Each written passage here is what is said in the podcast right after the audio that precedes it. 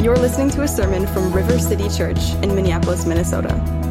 For more gospel-centered resources and to learn about our church, visit w w w dot river city m p l s dot com.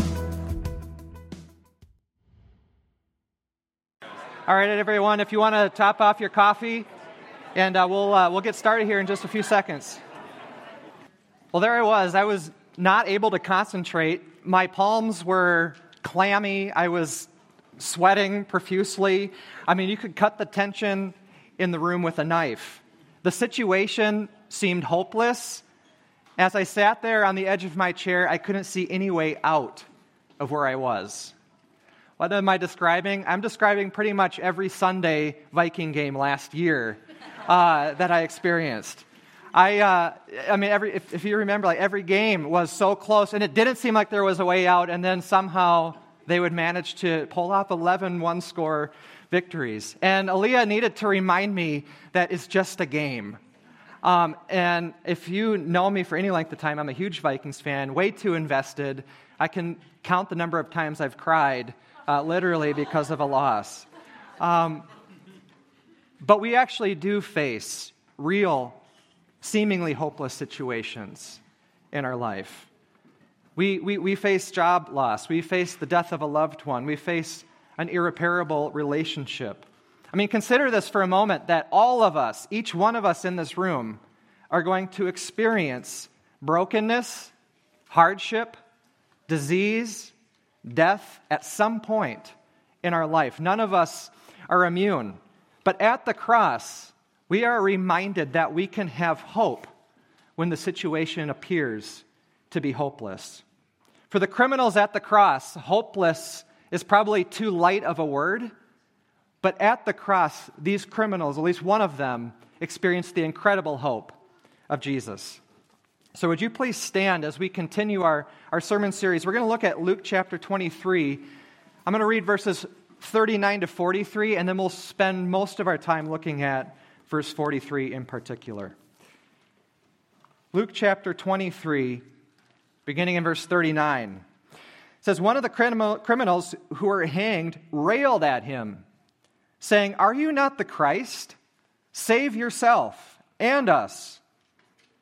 But the other rebuked him, saying, 'Do you not fear God, since you're under the same sentence of condemnation?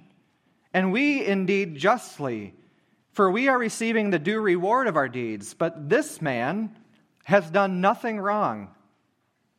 And he said, 'Jesus, remember me when you come into your kingdom.'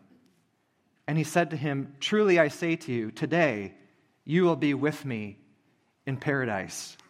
This is the word of the Lord. Thanks be to God. Father, we thank you for the gift of your word. And now as we open the scriptures, we ask that you open our heart and mind to understand your word. Bring conviction where we need stirring, and bring confidence where we lack trust. Most of all, help us see the beauty of Christ in the reading and studying of your word today. Amen. The half of you may be seated. For a first century Roman or Jewish citizen, the cross would have been the ultimate symbol of hopelessness. But as we will encounter in this passage today, Jesus' interaction with this criminal turns what was once a hopeless symbol into a place of hope, because it is at the cross that we encounter the extraordinary hope of Jesus. In this particular verse, verse forty-three, we identify three uh, characteristics of Jesus: that he is the gracious and the just judge of the crucified, he is the friend of the sinner, and he's the God of the forgotten. These three identities are on display in this verse, forty-three. "Truly I say to you, today you will be with me in paradise." So let's turn our attention to the first part of this statement, where Jesus says, "Truly I say to you, today." Consider the scene for a moment. Earlier in that day, the criminal to whom Jesus spoke these words would have been tried at Pilate's residence on the west side of the city. You can actually see uh, the picture where Pilate's residence um, once was. He would have carried his cross north to a location just outside the west of the city, where he would have been stripped naked and crucified on the side of the street, the place now marked by the Church of the, the Holy Sepulchre that you can see now on the screen. When a crucified victim dies, he's completely exposed in abject shame, with the crimes inscribed above his head on a placard. The crucified victim loses their humanity. And I think in some ways our familiarity with crucifixion has sanitized us to this approach of thinking about crucifixion. It went beyond maximum pain. The goal of crucifixion was maximum shame and humiliation. Fleming Rutledge, in her book, The Crucifixion, uh, if it, I, I highly recommend you purchasing this book and reading just chapter two. It's worth the purchase of this book. She says crucifixion was specifically designed to be the ultimate insult to personal dignity, the last word in humiliating and dehumanizing treatment. Degradation was the whole point. This criminal would have been viewed as subhuman. He wouldn't have even been afforded animal status. I mean, consider the, the mental and the emotional and the spiritual tor- uh, turmoil that he would have experienced. And through all of these mocking insults, Jesus himself degraded, himself humiliated, utters these words, "Truly, I say to you." Jesus is the one who has the last words in this criminal's life. It's not Pilate. It's not the crowds. It's not the criminal's counterpart on the other side of Jesus. Jesus is the victim's gracious and just judge in this moment. And we, when we hear the, this word judge, most of the time we hear it in a negative sense. Someone is judgmental, or the judge condemns, condemned someone to a life sentence. But judge can also have a positive sense to it. The judge was just. The judge was gracious. Note the irony here in this moment that Jesus, the one who was unjustly crucified, is the one whose judgments truly mattered in the life of this criminal. From the cross, the nature of Jesus' authority is unveiled for all to see. Jesus' judgments are the only ones that matter. Now, if you've ever watched a T V series or you've read a book with a long and complicated plot, I should just mention, my wife and I, our routine is to watch Dateline, and so um, for those who are sixty-five plus in the room, we can have a, a Dateline watching party uh, at some point. If you've ever watched a T V series, though, uh, unlike us, or, or read a book with a long, complicated plot, you can see the benefit of going back and actually rewatching, because you'll catch things that you might not have caught the first time around. So let's rewind our to the gospel in the Gospel of Luke back to the very beginning, where we find Jesus in a synagogue at Nazareth. This is a picture of Nazareth. That, that dirt mound that you see right there in the middle would have been the kind of ancient core of biblical Nazareth, where this synagogue would have been located.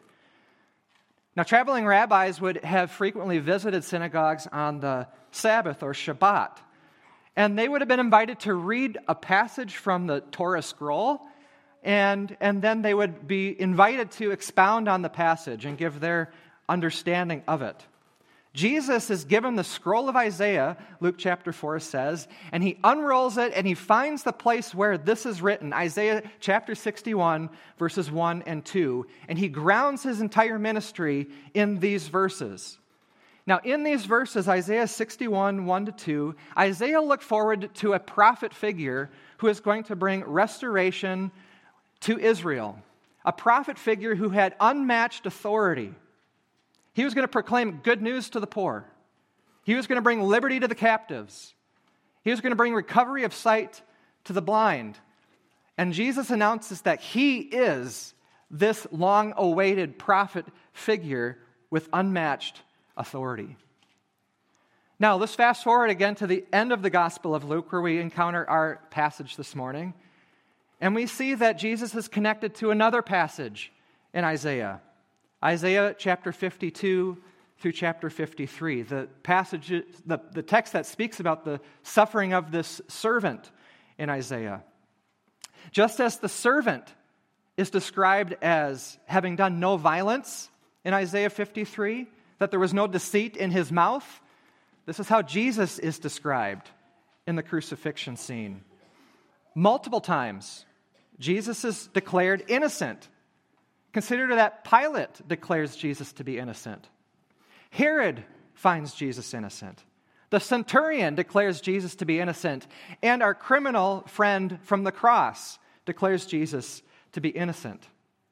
Now, by making references to both Isaiah fifty-three and to um, the uh, uh, in uh, the end in the crucifixion scene, and to Isaiah sixty-one, the the, the text about the prophet in Isaiah, the author uh, Luke wants us to see here that the way that these events in Isaiah sixty-one come about is through the suffering of the servant, through the unmatched authority of the servant figure. So when Jesus declares to the criminal, "Truly I say to you," he is showing his authority as the righteous sufferer. The captive, the criminal, receives his freedom. These are the only words that matter to this criminal from the cross. Which leads to this point here. We can have hope in Jesus' authority. In those darkest moments of our own lives, when it feels like evil is getting the upper hand, we can have confidence in Jesus' authority. I heard the story of a seminary student. Uh, his name was Frank, and he was shadowing a hospital chaplain, and they visited a woman whose son had recently died because of a car accident.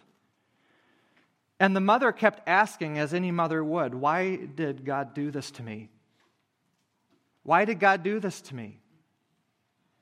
And trying to offer a word of comfort, the chaplain told her, "God did not have anything to do with your son's death." It's not uncommon for us to hear a, a platitude like this. But then the woman responds, "Don't take away the only hope that I have." Cameron Cole, in his book, uh, Therefore I Have Hope, about this incident, he says this: "Behind the grieving mother's remark lies the hope that the sovereignty of God enables. If God is not fully sovereign in your suffering, then you cannot trust that He is fully in control of your healing and recovery. If God's hands are tied when the worst enters your life, then maybe His powers are also limited in helping you."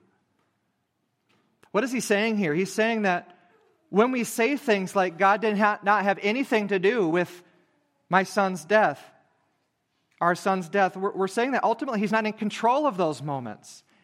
And if He's not in control, then He's limited in the help that He can provide in these moments. Now, why do we say things like that? Why do we say God did not have anything to do with uh, fill in the blank in terms of the event? I think it's because we want to protect our image of God in those moments by distancing Him from our painful situations that we experience. But at the cross, we see that Jesus is not only present in this criminal's life, He's completely authoritative in this criminal's life. The cross of Jesus does not minimize our grief, and it does not give us a thin answer as to why we experience pain and suffering. At the cross, we encounter the extraordinary hope of Jesus, that He is present and authoritative in the midst of our pain and our suffering. The cross gives us the hope that Jesus is the one who has the final word in our life, whatever we experience. In Jesus at the cross, we encounter Him as the just and gracious judge in the world's darkest moment. The second thing that we see in this passage is that Jesus is the friend of the sinner. I don't think it's insignificant that we find Jesus speaking to a crucified criminal. When He says, "Truly I say to you, today you will be with me in paradise." He's humanizing the dehumanized here. He's treating the undignified criminal with love. Now, one of the things that is unique to Luke's gospel is the dialogue that these two criminals have on the cross. We don't find it in any other uh, of the three Gospels. One of the criminals is mocking Jesus in his final moment, moments. But the other criminal acknowledges Jesus' identity with a posture of humility. Look at verses forty to forty-two. In response to this criminal who is mocking Jesus, the other criminal says, "Do you not fear God, since you are under the same sentence of condemnation? We indeed justly, for we are receiving the due reward of our deeds, but this man has done nothing wrong, and he said, 'Jesus, remember me when you come into your kingdom.'" Notice in these verses that the criminal fears God and recognizing, recognizes that he is receiving the just reward for his crimes. But he also recognizes the innocence of Jesus. Now, throughout his ministry, Jesus was identified as a friend of tax collectors and sinners.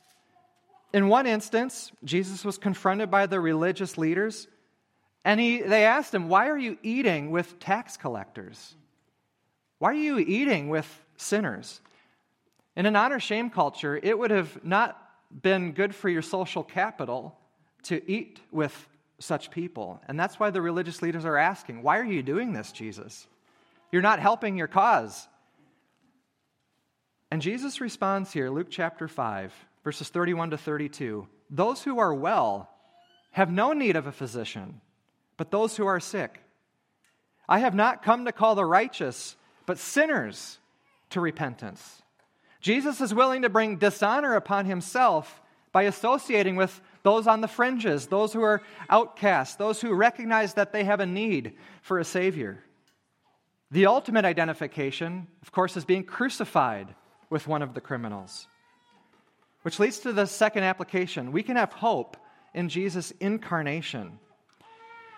Jesus' crucifixion, in the same manner as these two thieves, shows us that we can have hope in the reality that Jesus, the Son of God, took on flesh and became like us. This is a profound and amazing truth, that he knows every aspect of the human experience and yet was without sin. He knows our sorrows. He knows our suffering. Jesus knows our pain. And I think one indicator that we have experienced the hope of the incarnation, that Jesus has become like us, is that we are willing to enter into the pain and brokenness of this world. Historians suggest that one of the main reasons that Christianity grew uh, so quickly in the first centuries is because of the care the church had for those who are on the fringes of society. The Roman world experienced a number of plagues early on, and it was the Christians who would head into the city and really intentionally putting themselves in harm's way to care for those who were in need. And, and many Christians actually came down with disease and died because of their commitment to those who were in need. When I was a pastor at, at Calvary, we had a missionary partner in Ukraine. And in the earliest days of the war, our partner sent us a a prayer letter asking for prayer, but they also sent a video of their church in the church van heading in the opposite direction of the flow of traffic, heading out of the city. They were literally the only ones on the other side of the road heading into harm's way to care for those who are in need. The hope of the incarnation, that Jesus identifies with us, sends us against the cultural flow of traffic. And if I can be honest with you, this was challenging to me, because if I was in this situation, like our Ukrainian partners, for instance, my, my fear is that I'd be on the other side of the road, fleeing with that long line of traffic, not in the church van heading against the flow. I'm convinced that in my own life there are too many things that I love more than Jesus, the cares of this world, the pleasures that this world offers. But when we look at the incarnation of Jesus, we're reminded that Jesus became like us in the way that we needed, and that propels us to those who are in need. But another indicator that we've experienced the hope of the incarnation is that we're willing to be accused of the same things Jesus was accused of. I was captivated this past week by uh, Rosaria Butterfield's story. I know many of you have probably read her book, The Gospel Comes with a House Key. In this book, she describes her story of being a lesbian feminist professor at Syracuse, and she published an op-ed piece in the Syri- uh, Syracuse Post Standard raging against Promise Keepers, a Christian men's movement. And she received, in response to this article, a, a letter from Pastor Ken Smith and his wife, Floy. Pastor Ken and his wife invited uh, Rosaria to their home. And she made her way to their house thinking, well, this is going to be really uh, helpful as I further my research on why Christians have it so wrong. But as the story unfolds, she doesn't find a sparring partner in Pastor Ken when she's at their home. Instead, she finds a, a meal, she finds hospitality, she finds love. And after two years of this patient pursuit of Ken and his wife, Rosaria ends up knowing that Jesus was who he says he is. Jesus is who he says he is. I um, I think this is a great example of someone who understands the incarnation of Jesus, Pastor Ken and his wife. I think it's opposite of the way that the many Christians today, we see them displaying um, their discipleship. Because Rosaria is one of those folks that many of us would Would, would fear and want to, to avoid.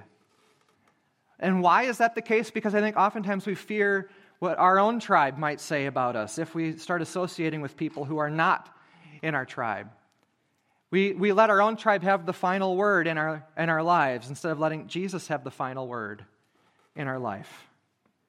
But if Jesus was identified as a friend of sinners, if Jesus was crucified with criminals, then his word about us is the only word that actually matters. If we're finding hope in Jesus' incarnation, it propels us to those who are far. And finally, we see that Jesus is the God of the forgotten. Jesus is not just like us in the incarnation, he's also radically unlike us in the way that we need him to be. He's the divine Son of God. And we see this in the last part of this statement. You will be with me in paradise. Now it appears that this criminal to some extent recognized who Jesus was. Probably not a full grasp, but to some extent recognized. When he says, Jesus, remember me when you come into your kingdom. He understands Jesus as some type of a king. To remember or to ask for deli- to ask someone to remember you is a way of asking for deliverance. And I think there's perhaps a little bit of a double meaning here. Uh, Fleming Rutledge, in her book again, she notes that crucifixion was designed to erase the memory of its victims as though they had never existed. That was the point, because to speak the very name of the crucified victim becomes taboo. It's not something you want to do. And so they're effectively eliminated from not just society, they're eliminated from memory. The crucified victim. And so this crucified victim, when he's saying, remember me when you come into your kingdom, it's it's asking Jesus to, to, to go against what crucifixion was all about. The word that Jesus uses for paradise here, when he says, truly you will be with me today in paradise, is used a few different times in the Old Testament. In one instance, it's used in Genesis two, chapter eight, where it's used of the word garden. And the Lord planted a garden in Eden in the east, and there he put the man he had formed. It's also used in Isaiah fifty-one three, which speaks about the restoration of God's people. For the Lord comforts Zion, he comforts all her waste places, makes her wilderness like Eden, her desert like the paradise of the Lord. The bookends of the Bible, Genesis and Revelation, speak about a garden or God's presence. And one of the major themes that we see throughout the Bible is the restoration of Eden, the restoration of God dwelling with his people. This is why it's significant that this criminal would be with Jesus in Eden, in paradise. Yes, we await for the fullness of God's kingdom to come, but there's a sense in which we get to experience God's kingdom now, when we profess faith in Jesus. Which leads to the last point here. We can have hope in Jesus' promise.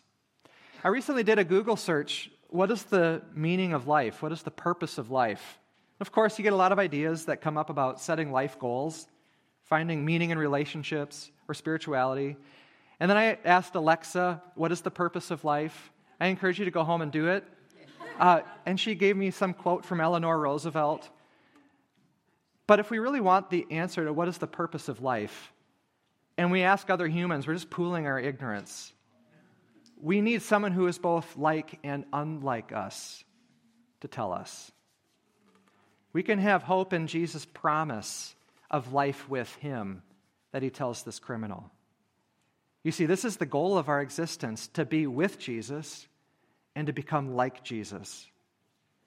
And if to be with Christ is the goal of life, then there is no situation that we face, no trial that we experience, where we cannot have abundant hope, because we can be confident that we will be with Jesus both now and forever.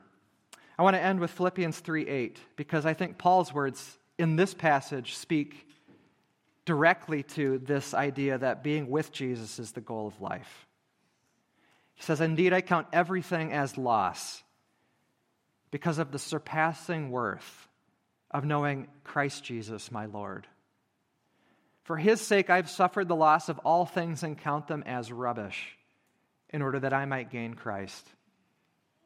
When Paul refers to rubbish, he's speaking of trash. He's speaking of animal dung, things that we don't want to have any association with. And as re- when I was reflecting on this, the garbage truck went by my house, and I was thinking of the fact that we actually pay, we pay people to take away our trash, to take away our garbage. And I'm grateful for those people. And so in some sense, Paul's saying everything else is less than nothing. It's something that we don't want any association with in comparison to the surpassing worth of knowing Christ Jesus, our Lord. And so my prayer for all of us is this, that like this criminal on the cross, we would recognize that knowing Jesus is greater than anything else this world can offer, that Jesus has the last word in our lives. Thank you for listening to this sermon from River City Church. If you found this resource helpful, we encourage you to share it with your friends and family. We exist to see weary lives renewed through relationship with Jesus in the Twin Cities and beyond.